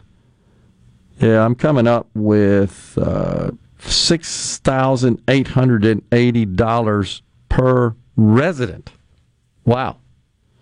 So that's 2022. My figures are a little dated. So, quick math on that. That's nearly 20. I think it's over 20 billion dollars. I said 15, so it's a little higher than that. Interesting. California receives the highest total amount at 43.6 billion but it only receives 12 bucks per resident. and we get, gee whiz, 6880. That is incredible. When you think about it, just how reliant we are. 7283 goes to West Virginia there in the top spot. New Mexico's up there as well. So we're New Mexico, West Virginia, Mississippi are all vying for who gets the most money from the federal government. Gee whiz. Jerry in Waynesboro thought this was highly illegal to accept campaign funding from foreign countries. And this is a chart that he sent on. Donations to Democrats from foreign entities like Ukraine are in violation of Executive Order 13848 signed by Trump and Biden. That is true. Need to see a little bit more details on that. I don't know what you're talking about here, Thomas. Denial of service attack on Truth Social? I hadn't heard that. Or are you just referring to the meme you sent there? Maybe that's what he's doing. How likely is it Trump could run as a Democrat? Hmm. That's an interesting question on the C Spire text line. I think it would be more likely he would run as an independent than he would a Democrat. Oh, yeah. I think he would come up with his own party before running as Democrat. Yeah, the Trump party. Oh yeah, I can see that. I think the 2024 version of the Bull Moose. yeah. Biblically speaking, I believe the USA has to be very weakened or even non existent before the end times play out. So none will come to Israel's aid, says Kevin in Oxford. Just my opinion. We'd love to hear your views. I'm not sure I'm following you there, Kevin. Maybe you can unravel that one for us, Rhino. I'm not sure what Kevin's trying to say. The USA has to be very weakened or non existent before the end times well, I don't think. Uh, just my opinion. I don't. I don't think we're there. I don't think we're approaching end times. I, I don't. Doesn't it say somewhere in Matthew that not even the angels know the day and the hour? Hmm. Sounds right, as I recall. Yeah, I, I, don't really tend to worry too much about the end times. And no one comes to Israel's aid. Yeah, I mean, it. You know, my thoughts on that were I know some folks do hold those beliefs and truly do believe that, and that's their prerogative. They're certainly uh, within their right to do so. But I would ask those same people would you go down to a maternity ward and say, look, in times, you're having this baby and you're bringing them into the world, the world's about to end here?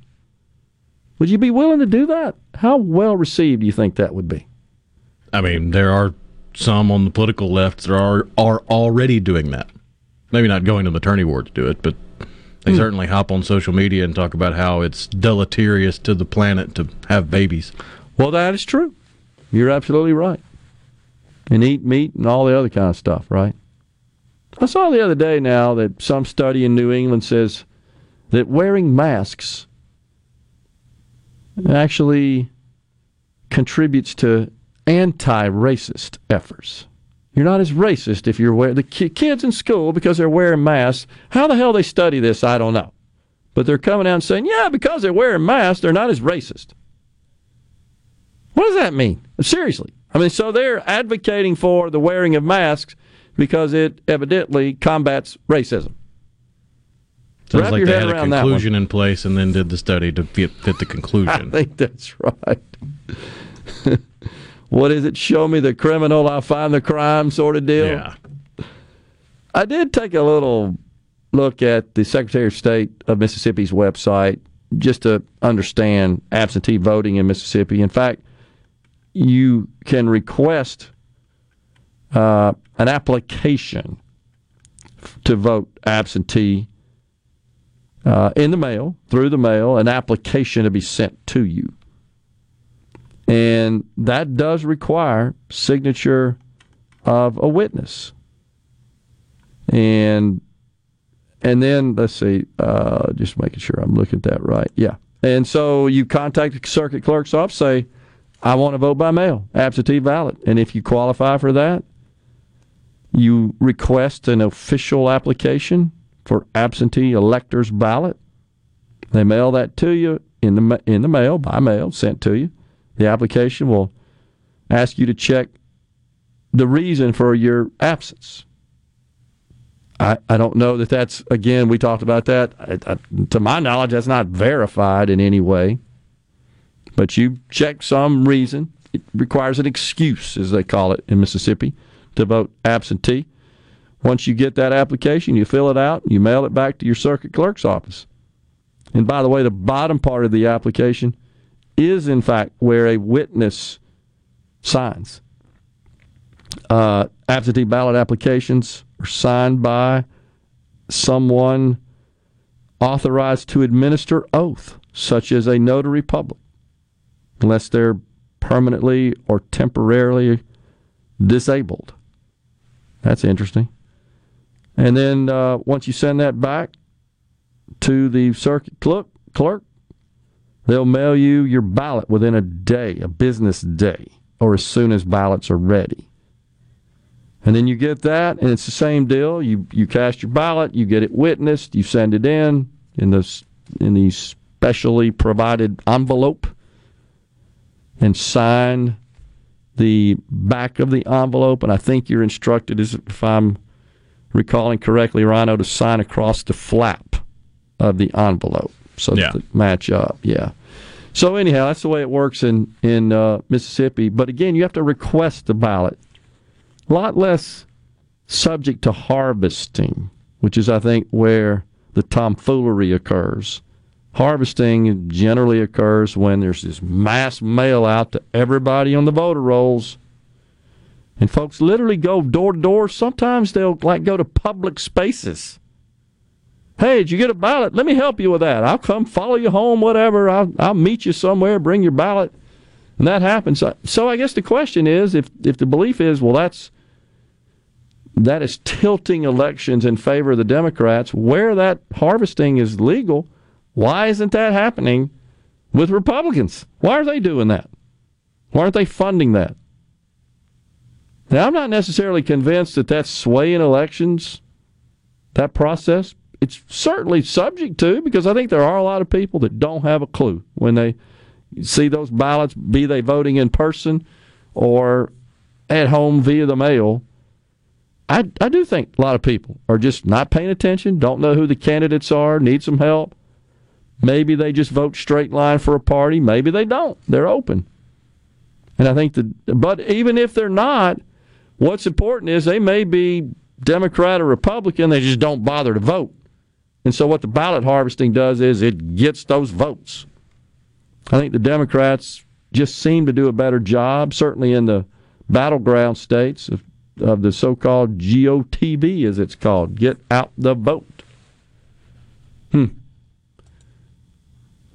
And apparently there was limited ballot harvesting by the GOP in California, and it led to at least one seat flipping in the House. That's right. That's right. It did. And in the uh, Inland Empire around Orange County, that, that started tilting back into the red category as well. That, by the way, is not too terribly far from where Kevin McCarthy's from. He's from Bakersfield, California, which is ruby red. I, I lived there, believe it or not, a whole long time ago. And mainly it's because it was primarily settled by folks from the plains, from the Oklahoma, the lower plains, uh, that went out there during the Dust Bowl. That's when it happened. They settled in that Bakersfield area. It's oil rich. It's where Getty Oil used to be headquartered. The Dow now only up 87, so something's going on there that's caused it to sell off a bit. The Nasdaq still up 219, which is good. The Eagles with Fastlane uh, bumping us out of this segment on middays. Coming right back. Stay with us.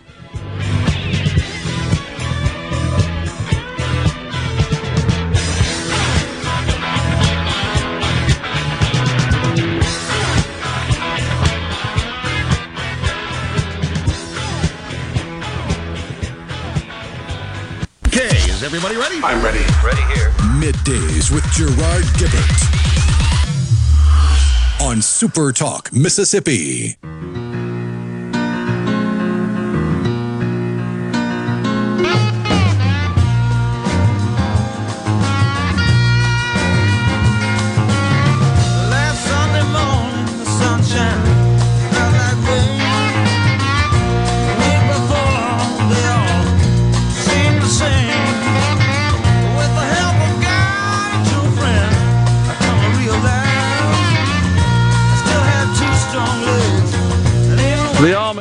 Bumping us into this segment here on midday Super Talk Mississippi, live from the Element Wealth Studios. And this coming Friday, middays with yours truly, Good Things and the Super Talk Eagle Hour will be in Columbia for the annual Columbia Christmas Festival. Preparations are underway to kick off the spectacular festival, and Super Talk Mississippi will be in downtown Columbia with all the details. Looking forward to that. I understand due to the weather, we're going to be inside this year. Last year we were perched outside atop the main street. Had a great view and it was beautiful weather, but it's going to be a little cold, so I think we're going to be inside this coming Friday. Unless the weatherman is completely wrong, then yes. Yeah. The polls said last time Trump wouldn't win either on the C Spire text line. Well, I will say that the Trafalgar and the uh, Trafalgar, pardon me, is the way it's pronounced, in the Rasmussen polls were trending towards Trump winning because of polling they were doing daily in those counties, in those states where he needed to win. And so it it uh, pretty much as we got grew closer to the election, they were calling it a, a toss up. Now it's true that for the weeks and months leading up to that, he was behind in the polls. So I mean, if if so, if your view then is, and we appreciate the text on the C Spire text line, if your view in response to that is that we should just ignore and disregard those and assume that Trump can win. Okay. That's a losing Um, strategy, and it's not the strategy tra- strategy that Trump used in 2016. He saw that he was down in the polls and went to the battleground states. Very effectively. Uh, no doubt about it. He outworked Hillary Clinton, and I think that's what propelled him to victory in those states. I remember the Sunday, I believe, prior to Election Day on Tuesday. I think he was in all three of them that day, as you recall, holding rallies, big rallies. Something else that I've read, I haven't looked at any photos or or videos, is that his rallies here of late don't have quite the same number in attendance. You seen that? Yeah. So I think that's telling. And I think that so many who said I voted last time, I can't do it this time. Uh, Those are telling uh, data points, as are polls that, especially in those uh, first primary states of Iowa and New Hampshire, that show him down. Th- those usually are pretty dead gum good indicators. Biden, he got the lift when he went to South Carolina. Remember that? When he went to South Carolina and James Clyburn jumped on the Biden train. That's what did it. That's what put him in office. No doubt about it. On the C Spire text line, Gerard, why do you think someone would target Mississippi's election when it really didn't have any big names and the outcome was pretty much a given? Harold and Tupelo talking about the denial of service attack on Secretary of State's website. Uh, Harold, I don't think they were targeting the election. Uh, and, it, and this could be anything, Rhino, as you know, from a teenage hacker that just wanted to see if they could do it, literally, to something more syndicated, more institutional, more organized. Maybe they were just seeing, well, you know what? If we could uh, infiltrate Secretary of State's sites across the country, we could do great harm to the country, uh, to America. Let's try a small state first and see how far we can get. That could be just that. It also could be because this is a lot of times how denial of service attacks work, and and uh, other malware, cyber attacks as well. They just keep trying until they find one that they can succeed with. It's it's kind of like a crook going into a neighborhood um, is an analogy, and uh, you're going door to door. Oh, this one's locked. This one's locked. This one's locked. Oh, open. I'm going in that one. It's like that. It's not that they said, "Yeah, I'm going after the Secretary of State of Mississippi." That was pretty much the beginning, what, 15 minutes of the movie War Games? Exactly right. Just going down a list of numbers until one of them connected, and it just happened to be NORAD. That's it. Same deal. So, unfortunately, Harold, we don't have enough information. We don't have enough of a post mortem on the attack, which I assume is being conducted. That is that is a, a, a typical uh, standard anytime there is a cyber attack to do a, what's called an RCA, a root cause analysis, and and uh, it is consistent with sec- what's called SIEM, Security Incident and Event Management. So I'm I feel confident that those standards are being adhered to and followed. So maybe we'll get more information. Sometimes, you know, you don't want that to be publicly disclosed because it may expose vulnerabilities and call attention to it. And so that's just done on a confidential basis. But I, I wouldn't necessarily the point the main point here is I, I you can't just conclude, oh yeah, they were trying to take down Mississippi and prevent elections. There's certainly no evidence of that at this point. But it's a, it's a reasonable question when you see that without really digging into it. It does appear, oh, they were out there take, thinking about taking down Mississippi. Some say Elon Musk is the Antichrist, says Mike from Grand Bay, Alabama. I hadn't seen that one. I missed that. Oh one. yeah, that's uh, that's been going around ever since. Well, even before he took over Twitter, when he was saying he was going to, because he was taking the liberals' toy away. Didn't know that. God will come to Israel's aid. He didn't delegate that to the U.S., says Bobby and Batesville. A serious question. If that's the case, why is Israel, why do they spend so much money on defense? And the only point I'm making is I, I don't think God expects you to just sit back and say, hey, God's got it here. You don't have to do anything. I think He gave us tools and intelligence, right? And abilities. He expects us to use them wisely in accordance. I, this is my belief, for what it's worth, in accordance with His word, His instructions, His doctrine. I don't think you can just rest on your laurels and say, you know, those bad guys that got those nukes pointed at Israel, we don't have to do anything.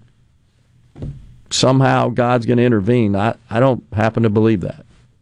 I think He expects us to use our God given talents to do good here on the earth.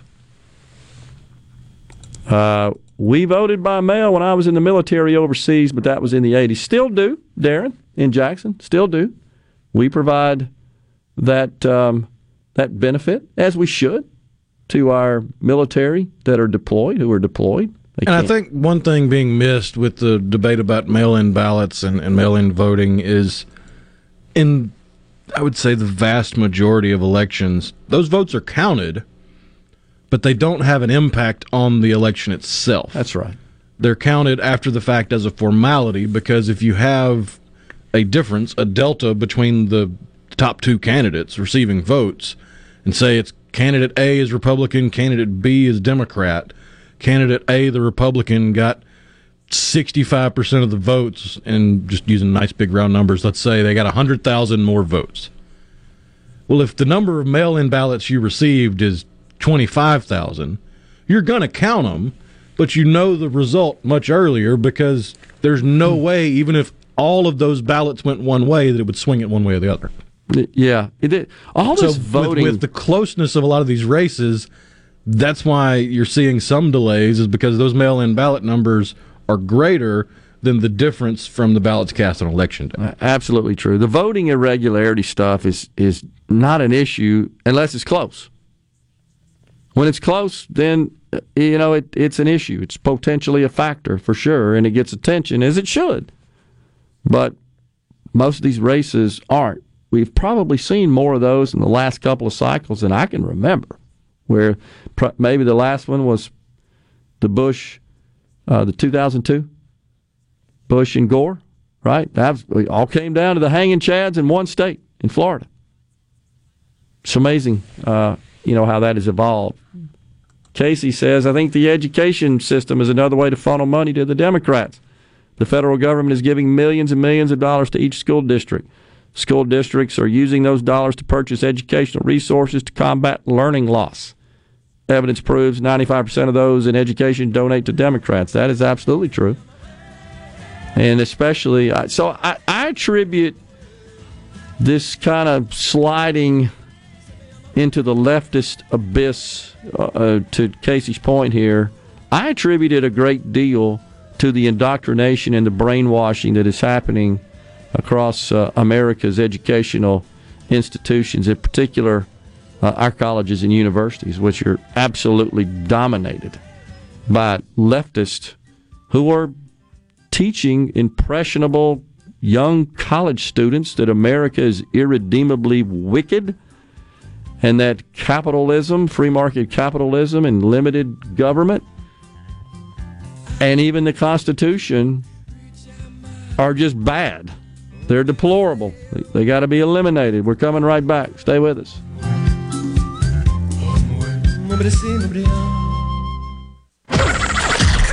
Come on. Middays with Gerard Gibert All right, we are back. on Super Talk, Mississippi.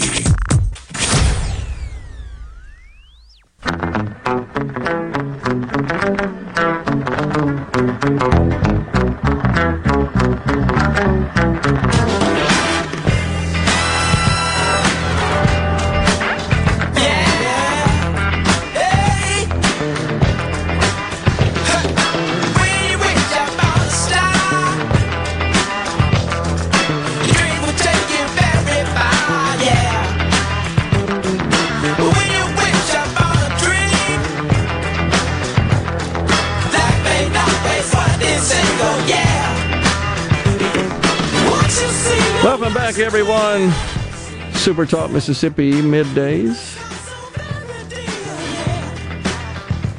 On the C Spire text line, Matthew in Oklahoma says probably could cut that Medicaid costs if they went through and see who is cheating the system and who isn't.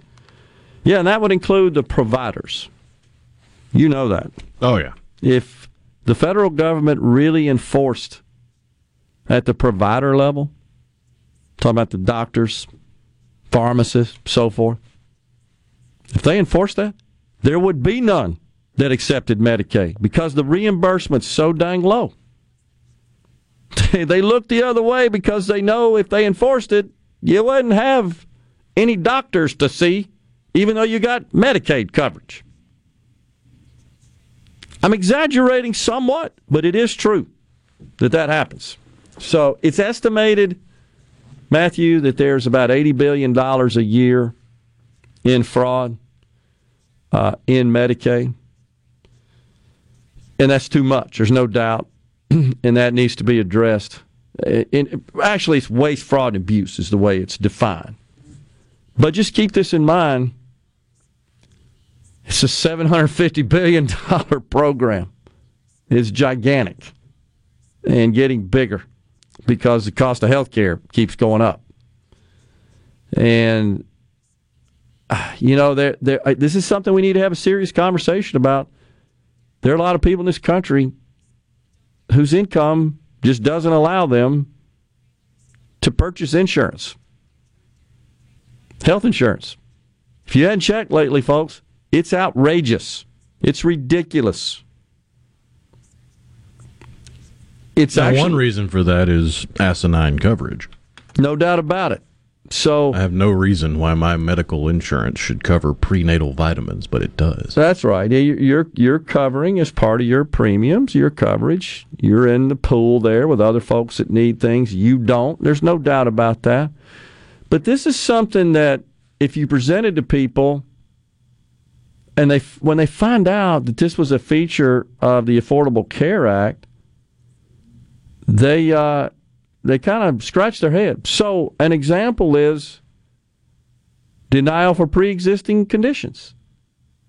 Now, that only applies in the group market because that was eliminated in 1996. I should say in the individual market. It was eliminated in the group market, the group market in 1996. That simply means you obtain your insurance through your employers. There was a time when you went to work somewhere, you'd have to wait. There would be a delay, a waiting period, usually 90 days before you got coverage you you applied for it, but then the carrier that provided insurance through your employer would have to go check your medical history to see if they would accept you. Well, that changed in 96. By the way, it's the same law that it was all part of HIPAA, the HIPAA standards. That was all passed. And it basically says no, nobody can be denied uh, on an employer basis, provided they've had continuous coverage, by the way. If there's a gap in that coverage, there is some exception there. But in general, you go to work somewhere, you want health care coverage, you're done. You're enrolled. And uh, there's, there's no delay and no denial for pre existing. But in the individual market, that's not the case until Obamacare came along. Now, How many times have you seen Republicans say, oh, yeah, we want to change Obamacare, but we're all for protecting pre existing conditions, which were enacted in Obamacare? So there's a bit of a conflict there.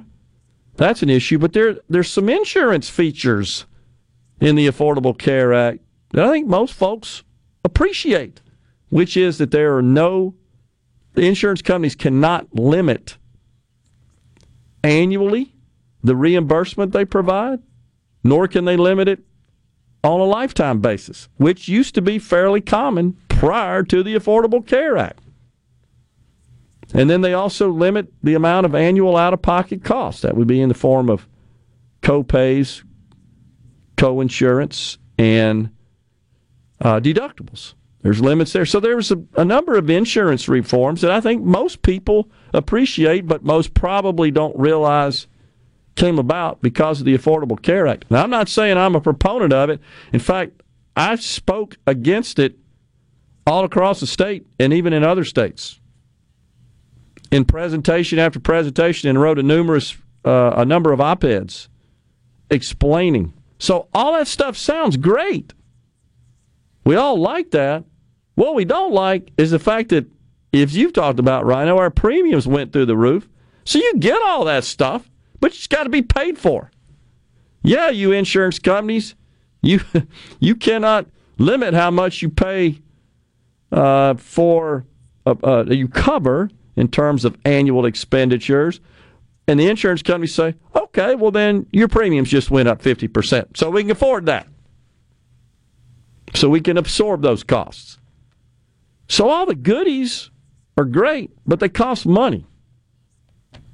And we're pay, we pay for those benefits. Those free wellness coverages is another one that was uh, enacted as as part of that, and also something called community rating, which is limited now to three to one, and that basically says you can't charge an older, sicker person. It could be combination of older, sicker, or it could just be sicker. Females, for example, typically their coverage would be higher um, than a male and you're limited on the ratio there. Insurance companies are. Insurance companies have to pay out 80% of their premium revenue in benefits. If they don't, they have to send refunds back to the insured rolls. Several billion dollars has been sent out. Not a whole lot of money when that happens, a hundred bucks maybe or something, I think. But all that was enacted in Obamacare. So all I'm saying is everybody seems to like all that, but they don't like the price tag for it. And that's what I crusaded against. Say, yeah, I get it. This is all popular, but this is going to cost money. And it does.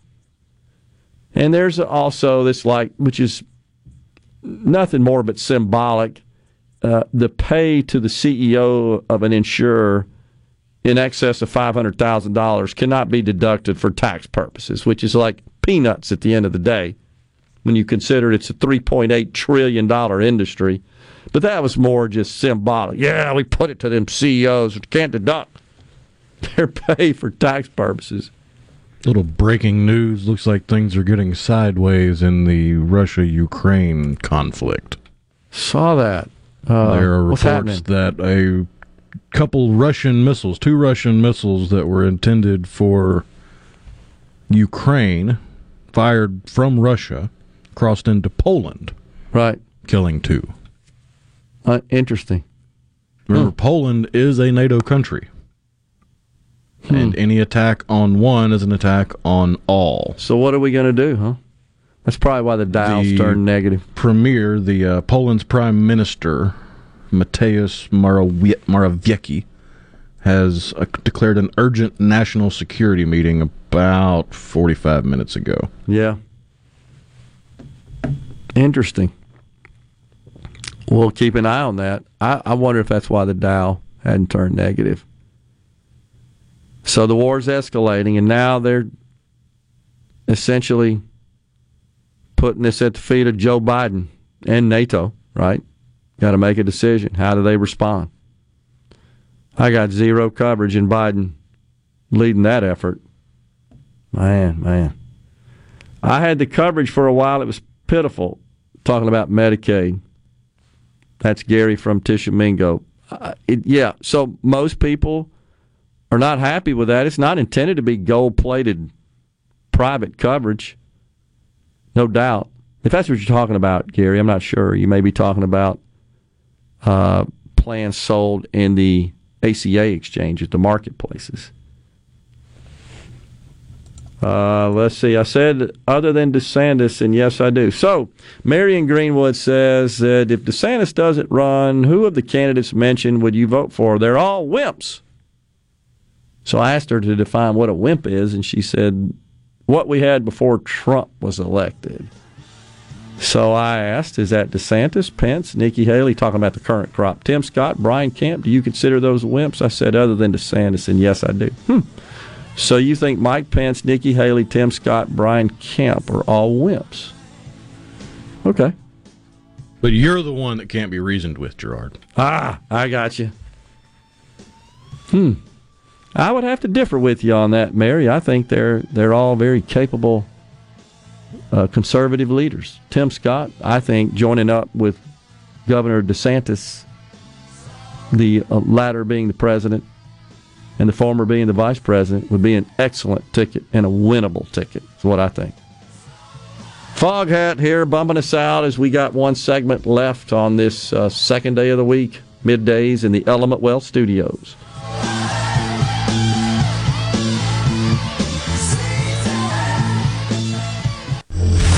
You're listening to Middays with Gerard here on Super Talk, Mississippi.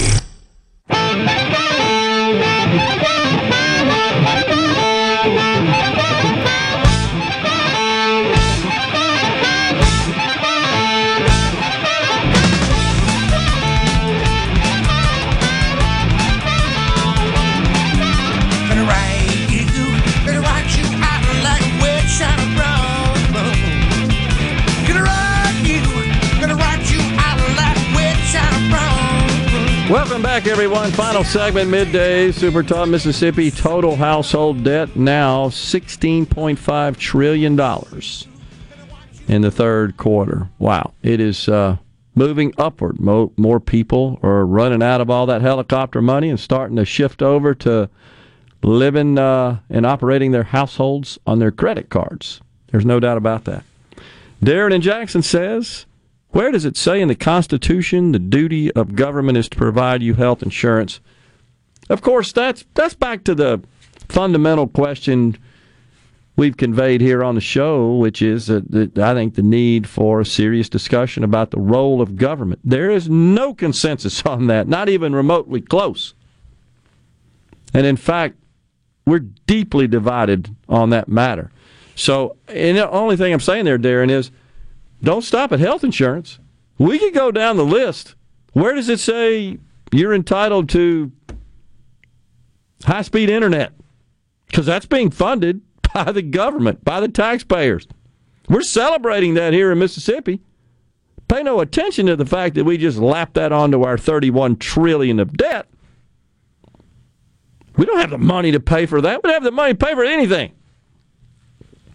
So you could go down the list of all the things that we welcome, we like, we're happy about, that uh, absolutely uh, require analysis. Is this a function or role of government? We don't have those discussions anymore, whatsoever. The uh, the left in this country wants to expand the role of government because they believe that health care is a right. Absolutely, they do, and they're they're not ashamed to declare that, and that's that's just it's a difficult debate because there are a lot of people that share that view in this country, and gosh, you're you're attacked, you're assaulted if you retort that in any way. Uh, it's it's, ama- it's amazing how we've gotten to that point. I mean, so look at where we spend most of our money. It's Medicare and Social Security. How's that a right? Because the amount you pay into it doesn't cover what you get out of it on average. Some cases, of course. But that all, go- I mean, that ship sailed in 1935. That's when it started to get derailed. And uh, so here we are. And all we look to do is look at more and more ways. Heck, I saw this morning, you know, Biden's been overseas.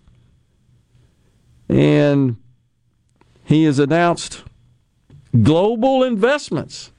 Boy, you talk about makes the people mad, including me.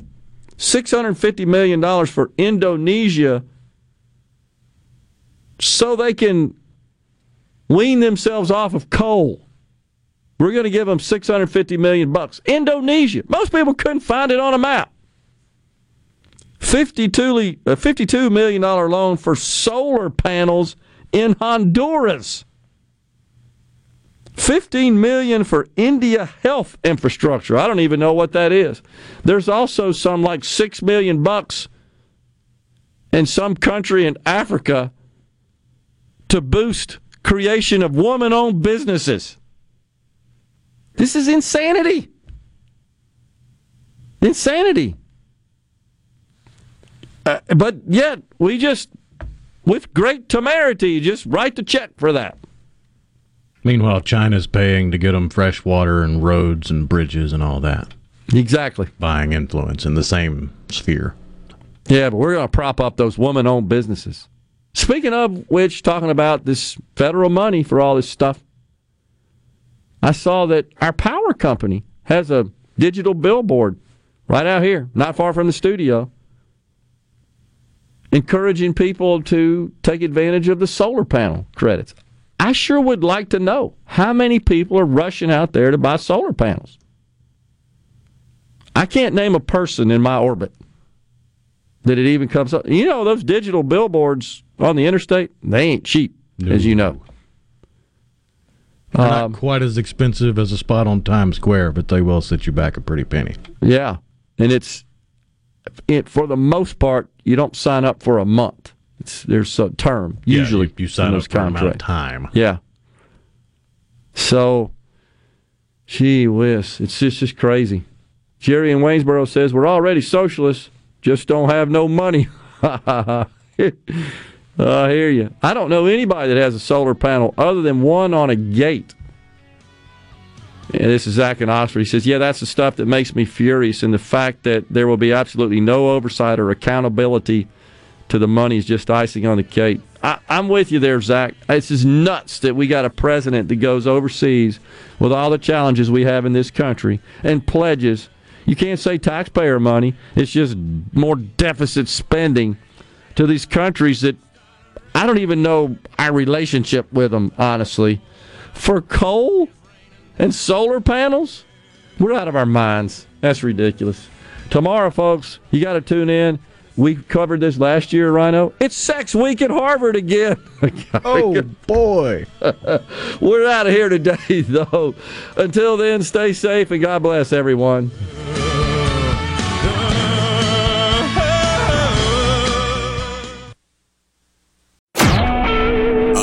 SuperTalk Mississippi media production.